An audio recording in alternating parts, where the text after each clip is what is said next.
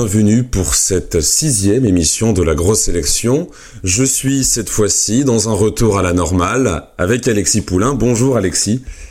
Salut Zach. Comment vas-tu? Ça va, écoute, euh, ça va. Je me dis euh, encore six mois de campagne, je sais pas comment on va tenir. Ça risque d'être quand même une campagne euh, bien cradoc. Crade et longue, euh, la clé euh, de bien des choses qui ne marchent pas. Ouais. Alors cette semaine, on a une actualité qui, on va dire, a été plutôt maigre. Pas grand chose à commenter, pas de grandes propositions phares ni audacieuses. Euh, donc c'est pour cela que cette semaine, ça sera un format un peu différent. On va pas s'embêter à faire toutes les rubriques. On va éviter d'atteindre le record de 49 minutes 41 de la semaine dernière et simplement traiter des faits d'actualité euh, qu'on a pu constater cette semaine. Absolument. Euh, on va aller vite parce qu'en en fait, la campagne n'a pas vraiment commencé. Du coup, c'est vrai qu'on se demande, euh, mais qu'est-ce qu'on attend pour foutre le feu? Qu'est-ce qu'on attend? Parce que c'est, chiant, hein, pour utiliser une expression triviale, mais on s'emmerde. Bon, Voilà. la, la semaine dernière, il y avait quand même beaucoup, beaucoup, euh, beaucoup de choses, beaucoup de, de couleuvres qui furent avalées, mais- beaucoup de propositions absurdes. Oui, alors après. Non mais là, le le problème qu'on a, enfin moi en tant qu'analyste euh, politique, c'est mon boulot de regarder ça tous les jours. Et là tu te dis, bon, euh, la primaire de la droite, c'est le 4 décembre. C'est-à-dire qu'ils ont un mois de fausse campagne, tu vois, où il se passe des plats, où ils font semblant d'être copains, etc. Chiant. Euh, de l'autre côté, t'as François Hollande qui sort un bouquin. Qu'est-ce qu'on en a à foutre tu vois, pour dire, ou la gauche c'est nul. hein. Bon, en même temps, c'est grâce à toi, merci. Euh, au revoir, merci. Enfin, la gauche, la, gauche PS. Euh, et puis, de l'autre côté, t'as Zemmour qui continue à dire qu'il n'est pas candidat et à être polémiste. Donc, il sort des conneries plus grosses que lui tous les jours. On ne sait pas s'il faut dire que c'est nul, s'il faut rien dire, s'il faut l'éviter, si machin. Lui, il continue à dire, Eh, voyez, hein Bah, voyons. bah, alors, je vous avais dit. toi, la connasse, toi, le gros porc, toi, toi, machin, tu vois. Bah, ça va pas aller loin. Ça peut pas aller loin. Et, et là, quand tu veux parler un peu de, de sujet, tu vois, les mecs, ils sont tous dans des espèces de d'idées euh, saugrenues, genre alors là à droite c'est qui va supprimer le plus de postes dans la fonction publique. Euh, alors c'est 150 000, 200 000 à gauche, 250 000 à droite, ok, ça, et, et ça voilà, il n'y a rien en fait de, sur le débat d'idées, t'as, quasiment rien quoi, et t'as eu euh, euh, l'Union Populaire, Jean-Luc Mélenchon qui a réuni ses troupes à Reims. Et là, tu as l'impression qu'il se lance en campagne de manière euh, euh, très calme, façon 2017, en disant de toute façon, je sais, euh, on l'a déjà fait, euh, on, va y aller tranquillou, quoi. Euh, donc, c'est calme, voilà, c'est pour dire le moins. De toute façon, il y a toujours comme cela, enfin en pré-campagne, vu que la campagne commencera réellement en janvier, il y a toujours euh, des moments d'accalmie, des moments où l'actualité enchaîne très vite. On verra euh, ce que ça donnera la semaine prochaine, mais bon, en attendant, ça peut nous permettre de parler de plus petits candidats, euh, de ceux dont on entend le moins parler, même si on va commencer sur euh, le scandale du ce, de ce jeudi, de ce mercredi, pardon, 20 octobre 2021 avec la passe d'armes entre Éric Zemmour et Marlène Schiappa, ce qui rejoint entièrement ce que tu disais sur l'absence totale de débat d'idées, finalement. C'est ça, c'est... euh, Enfin là, t'as as Zemmour qui est au salon Millepol, euh, salon de l'armée, euh, où on vend des armes, des missiles, tout ça. Il prend une arme de sniper du, GIGN ou du RAID, je sais pas quoi. On l'invite à la prendre en main. Il est tout content, tout excité. Alors le fusil fait sa taille, hein, et il doit faire son poids. Et il pointe le fusil sur les journalistes euh, de BFM, CNews, ou je sais pas qui était là, en disant ah, ah, ça rigole moins. Hein Alors bon, le fusil évidemment n'est pas chargé. Euh, il fait une blague euh, un peu nulle. Il se dit tiens, si je prends une arme, ça fait bien, ça fait un peu alt-right américaine, ça fait un peu Trump. Ça c'est tout ce que tout ce que ma fanbase adore, le côté masculiniste de l'arme et tout. Sauf que Marlène Schiappa voit ça et dit quoi? On ne peut pas pointer une arme sur des journalistes. La liberté de la presse, ce n'est pas une blague. Enfin, je sais pas quelle connerie elle dit. Et lui répond Marlène Schiappa est grotesque, elle est idiote. Les Français se moquent d'elle. C'est une imbécile. Il a dit Oui. que c'est une imbécile ridicule et Oui, grotesque. Est-ce que, est-ce que, est-ce que Eric Zemmour avec un fusil, c'est pas aussi ridicule et grotesque que Marlène Schiappa, quoi? Voilà. Donc à un moment, écoutez les gars, on va vous faire une arène de Pokémon. Vous allez vous faire des attaques euh, rares, hein, des attaques spéciales. On va compter les points à la fin, mais arrêtez de faire campagne comme ça, quoi. Euh, et il y a Philippe Corbet du service politique de BFM. Alors, je sais que plein de gens n'aiment pas BFM. Euh, bon, de temps en temps, ils font quand même de, l'information. Lui a dit, on va pas tenir six mois comme ça. Et il a raison. On va pas tenir six mois comme ça. C'est c'est pas c'est du niveau de cours de récré à deux balles. Et je veux bien il y a un côté rigolo, il faut que la politique soit rigolo. C'est bien de dire que Marlène Schiappa est une imbécile, évidemment, ils en ont plein à le penser. Euh, elle, a, sorti tellement de bêtises, elle a fait tellement de bêtises que oui, euh, mais, mais, de là à, en faire, voilà, quand on est candidat, on peut pas se permettre ce genre de sortie aussi directe, quoi. Je pense que ça va, ça, ça, ça, va, ça peut aller trop loin en fait, ce genre de truc, voilà. Mais là-dessus, bon, sur le geste d'Éric Zemmour, c'est une blague qui n'est pas très pas très fine, pas très pas très pertinente d'un point de vue de comment elle peut être perçue. Moi, elle me fait penser à ce que euh, avait dit Jacques Chirac en 1995 au patron de PSA et à Claire Chazal, où il leur avait dit "Moi élu, vous serez aux mines de sel." Oh là là ça me rappelle un peu ce, ce genre de choses. Alors à l'époque, euh, j'étais pas né, donc je ne saurais pas si euh, il y a eu une polémique autour de cette sortie de Jacques Chirac, mais euh, j'avais lu cette histoire un jour et ça, ça me la rappelle fortement. Après, sur la, le commentaire que porte Marlène Schiappa, honnêtement, très honnêtement, euh, le la violence de pointer une arme sur des journalistes, etc. Est-ce qu'on doit rappeler ce que ce gouvernement a fait durant la période des Gilets jaunes sur bien des journalistes? Gaspard Glans en premier. Mais bien sûr, mais non, mais mais c'est pour ça que je dis non mais alors, non mais parce que le pire c'est qu'après donc euh, donc Marine pas dit ça alors qu'il a fallu se battre pendant des mois pour que on utilise enfin le terme de violence policière hein, et on aurait dû dire bah, d'ailleurs répression d'État ce qui s'est passé avec les manifestations de gilets jaunes est une répression. On n'a jamais eu autant de violence euh, de la part de l'État pour mater euh, un mouvement social. Euh, et, et, derrière, la voilà qui s'offusque parce que Zemmour pointe une arme vide sur des journalistes. Et, ça marche parce que derrière, tu as des journalistes qui disent quand est-ce qu'on arrête de suivre? Alors ça, c'est un mec des échos qui disent, je sais plus comment il s'appelle, lui dit quand est-ce qu'on arrête de suivre ce sinistre personnage? Quelle image ça donne de la profession? Mais j'ai envie de dire, mais ça, on s'en fout l'image de la profession, elle a été suffisamment écornée par la façon dont été traité le mouvement des Gilets jaunes, la façon dont ont été traitées euh, les, violences sociales de ce gouvernement, euh, les, violences et la répression d'État, la façon dont euh, tout le monde se tait sur les Pandora Papers, tout le monde beaucoup trop de, de, de, rédaction. enfin voilà, les Français, c'est un pays de l'OFC, de l'OCDE qui a le moins confiance en ses médias. Voilà.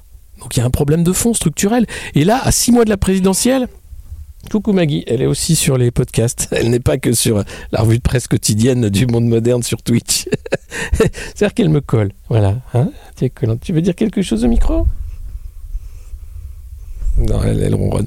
Euh, alors, euh, le, euh, je sais plus ce que je disais. Voilà, merci Maggie, merci encore une fois. Merci. Sur, euh, tu étais sur euh, notamment le traitement que ont fait les médias des, des violences durant les gilets jaunes. Oui, et, oui là c'est ça.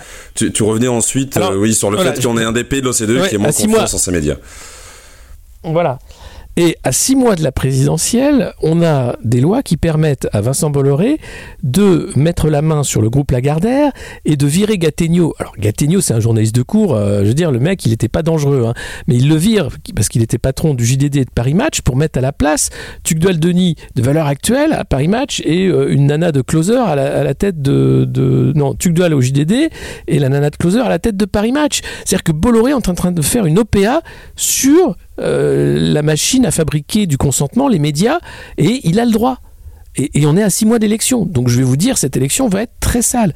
Et les médias vont raconter n'importe quoi, surtout. Enfin, pas surtout, mais en particulier ces médias-là qui ont un but politique. C'est pas, c'est pas rien que Bolloré fasse ça à six mois de la présidentielle. C'est pas pour s'amuser, c'est pas parce qu'il aime les médias. Et puis de toute façon, je crois que la quasi-totalité des médias français sont détenus par 95 euh, non, qu'est-ce que je raconte? C'est oui, 95% des médias français sont détenus par 15 milliardaires ou euh, quelque chose dans cet ordre de grandeur. Une dizaine, une dizaine de familles en fait. Parce voilà. donc c'est c'est déjà il y a de toute façon il y a un problème avec les médias, il y a un symptôme. Alors aujourd'hui ils s'offusquent tous que Zemmour les ait pointés avec une arme euh, de guerre ou de défense. Alors que ce sont eux qui médiatiquement l'ont créé aussi, il faut pas, faut pas se leurrer. Si le traitement médiatique était moins porté sur cet individu, on n'en serait pas sur ces polémiques absurdes, idiotes, débiles. Je vais te dire, je vais dire, c'est pire que ça. C'est pire que ça parce que Éric Zemmour, il est d'abord, et c'est pour ça que ça marche, il est un journaliste, une plume du Figaro. C'est pour ça que le bourgeois y va, parce que le bourgeois n'y allait pas quand c'était euh, Madame Le Pen ou Monsieur Le Pen. Il n'était pas du Figaro, il était, c'était l'extrême droite infréquentable. Avec Zemmour, on a l'extrême droite décomplexée parce que c'était une plume du Figaro. Donc vous allez retrouver tous les bourgeois euh, des beaux quartiers parisiens qui sont très contents d'Éric Zemmour. Ah bah oui, bah il a raison de mettre les pieds dans le plat et de dire ça, et moi je suis pas contre. Alors que si Le Pen l'avait dit, ils auraient dit Ah quand même, ça tire un peu derrière la nuque, ils n'avaient pas le droit, c'était trop prolo. Euh, et, et l'arnaque de Zemmour, c'est de faire croire qu'il pourrait incarner un vote populaire. Quand tu l'écoutes, il est comme Macron. Hein. Pour lui, les pauvres, c'est un truc, euh, c'est conceptuel, ça n'existe pas. Euh, il a passé sa vie à essayer de s'extraire de, sa condition. Il a réussi. Hein. il se fait du, 60 000 balles par mois. Bravo à lui. Euh, derrière. quand il parle du SMIC, il faut surtout pas revaloriser. Quand il parle des pauvres, ça va être démerdez-vous. Il veut un programme ultra-libéral. C'est Reagan plus Thatcher, version sous stéroïdes. donc c'est pas ça qui va aider les, les, plus précaires d'entre nous, loin de là. Donc faire croire que derrière Zemmour, il y aurait un vote populaire, ça c'est une arnaque énorme. Non, non, il y a un vote de classe et il y a ce qu'on retrouve systématiquement euh, quand la, classe dominante se trouve menacée, la tentation fasciste de dire les pauvres, il faut les mater, sinon ils vont venir nous chercher. C'est tout. Alors pour embrayer sur une actualité euh, tout aussi euh, morose, il est pas bon d'être cadre et candidat à l'élection présidentielle. Euh, Georgi candidat pour République souveraine, parti souverainiste de gauche, aux élections présidentielles, s'est vu informé, peu de temps après sa déclaration de, candidature euh, à la campagne pour 2022, euh, informé par Ubisoft, célèbre éditeur de jeux vidéo français, troisième plus gros éditeur de jeux vidéo au monde, que bah écoute, tu es mis à pied et euh, cette mise à pied est provisoire le temps qu'on te licencie. Donc en France, être candidat à la présidentielle dans le pays des droits de l'homme, dans l'une des premières démocraties européennes, il est possible d'être licencié au prétexte de ses opinions politiques ou tout simplement de son appartenance à un parti ou autre ou que sais-je. C'est assez fascinant de voir, alors, on va pas refaire le pédigré d'Ubisoft, hein. ils ont passé un été dernier qui était assez douloureux à coup d'harcèlement sexuel institutionnalisé dans l'État sans pour autant convire alors que tout le monde savait.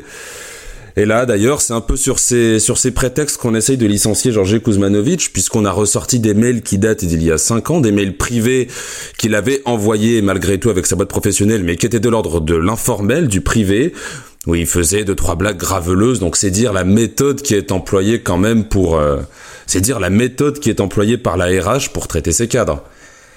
Moi, je, je trouve cette histoire sidérante. Mais, enfin, vous savez, la, direction des ressources humaines, c'est la langue dans toute sa splendeur. Hein. On, a affaire à des gens qui sont maltraitants, qui ont érigé la maltraitance en système institutionnel. Euh, c'est des gens qui sont là pour faire du plan social, pour virer les gens. Euh, c'est des gens qui sont là pour euh, gérer les conflits en entreprise, pour que ce soit toujours du côté de la direction, d'une certaine façon. C'est pas pour rien que vous avez un paquet de DRH dans la Macronie. Hein. Vous en retrouvez quand même beaucoup. c'est pas, c'est pas anodin. c'est une façon de voir le monde.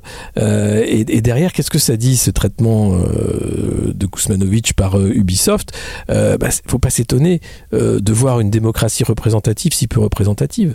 on ne peut pas aujourd'hui, quand on est ouvrier ou salarié, euh, prétendre à un mandat euh, électif, euh, peut-être syndical, et encore, hein, dans, le privé, c'est extrêmement délicat de syndiquer. Vous êtes tout de suite, c'est fini votre carrière, en gros, quoi. On vous fait comprendre. donc, c'est des gens qui sont soit issus de, corps d'État, soit de avocats, médecins, professions libérales, etc., qui ont les moyens, en fait, d'être candidats. Euh, quand on est salarié ou ouvrier, euh, si jamais on fait de la politique, euh, on est viré. Preuve en est, c'est pas la première fois qu'on a ce genre de truc. Mais même sur l'expression public. Quand vous êtes professeur, vous pouvez pas, vous avez un devoir de réserve, vous pouvez pas dire ce que vous voulez, donc il faut des pseudos, etc. Il y, a, un vrai problème en fait. Un citoyen, après on dit oui, tout le monde est traité à la même enseigne, c'est faux. On n'a pas du tout la même égalité, le même statut si on veut se présenter à une fonction de représentation politique. C'est pas du tout vrai. C'est extrêmement compliqué en réalité. Mais, tu vois, ce qui me fait rire sur Ubisoft, c'est qu'on parlait de Bolloré tout à l'heure. C'est assez amusant de voir euh, donc les, le, patron et les équipes d'Ubisoft adopter les mêmes méthodes de l'homme dont ils se plaignaient il y a encore cinq ans. Euh, je trouve que le, le, la, roue tourne tourne très très vite. Après, c'est de toute façon une décision d'Ubisoft qui sera très certainement rétoquée par les prud'hommes. Euh, étant donné que on peut pas licencier quelqu'un sur des raisons d'appartenance politique ou d'opinion politique, c'est de la discrimination politique, c'est sanctionné par le code pénal, qui plus est. Donc c'est juste une épine dans le pied que se rajoute une entreprise qui est censée être, en plus de cela, un de nos fleurons technologiques. Mais euh, plein soutien à Georgi Kuzmanovic malgré tout. Oui, oui, euh, qu'on aura cette antenne pour en parler, euh, parce que c'est important euh, voilà, d'expliquer comment ça s'est passé et pourquoi c'est si compliqué. et pourquoi aussi Zemmour, qui n'est pas candidat à autant de, de, temps médiatique, et que tous les candidats déclarés, parce qu'ils sont petits candidats, entre guillemets, n'ont aucun temps médiatique, sont ignorés des sondages. Euh, euh, c'est là où tu vois la, créature hein, euh, du, système politico-médiatique. sans CNews, Zemmour, ça restait un éditorialiste, un polémiste du Figaro, point. avec Ruquier puis CNews, il est devenu quelqu'un connu de la France entière. C'est ça encore la force de la télé. Et Paris, Paris Première aussi. bien sûr, mais euh, c'est à une moindre mesure. Mais disons que euh, c'est la dose quotidienne de Zemmour qui fait que tu, deviens ce, ce, nom euh, voilà, ultra connu de la cour de récré. Quoi. donc oui, c'est pas anodin la façon dont les médias traitent les candidats, et en particulier les, voilà, les candidats. Et alors quand les employeurs en plus empêchent leurs salariés de se présenter, c'est encore une autre histoire. Autre actualité, très sporadique pour le coup, donc on a l'information qu'un de nos petits candidats dont on a déjà parlé dans la grosse élection, Joachim Sonforger, se retire pour soutenir Éric Zemmour. Triste parcours de celui qui, euh, élu député euh, dans la majorité présidentielle, devait carrément récupérer euh, le parti présidentiel mais fut battu au scrutin interne par Stanislas Guérini a ensuite quitté slash s'est fait virer la République de la République en marche pour rejoindre Liberté et Territoire. Désormais, il roule pour Éric Zemmour. Preuve s'il en est de la quête de poste, de la quête de responsabilité, de, la composition que la politique française peut avoir de vorace, de rapace c'est assez dingue de voir que finalement, en politique française euh, et dans la démocratie représentative surtout, les idées valent très peu face aux potentielles responsabilités qu'on peut se voir confier.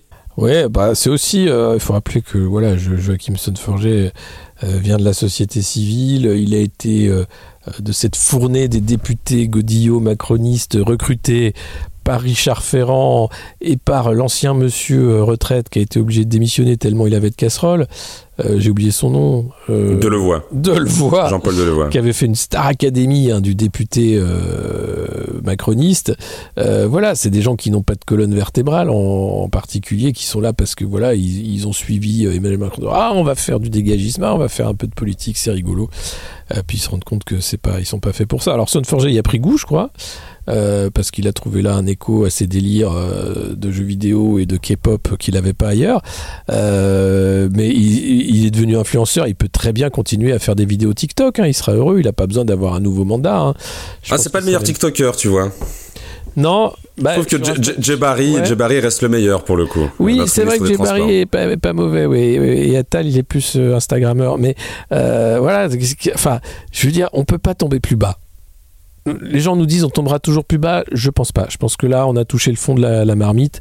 Euh, on va taper un coup, on va remonter. Mais je pense qu'on ne peut pas tomber plus bas que ce qui nous ah, arrive. On peut creuser. Hein. Oui, mais euh, on peut. Franchement, je, je, vois pas comment. En réalité, c'est il y a un niveau là de.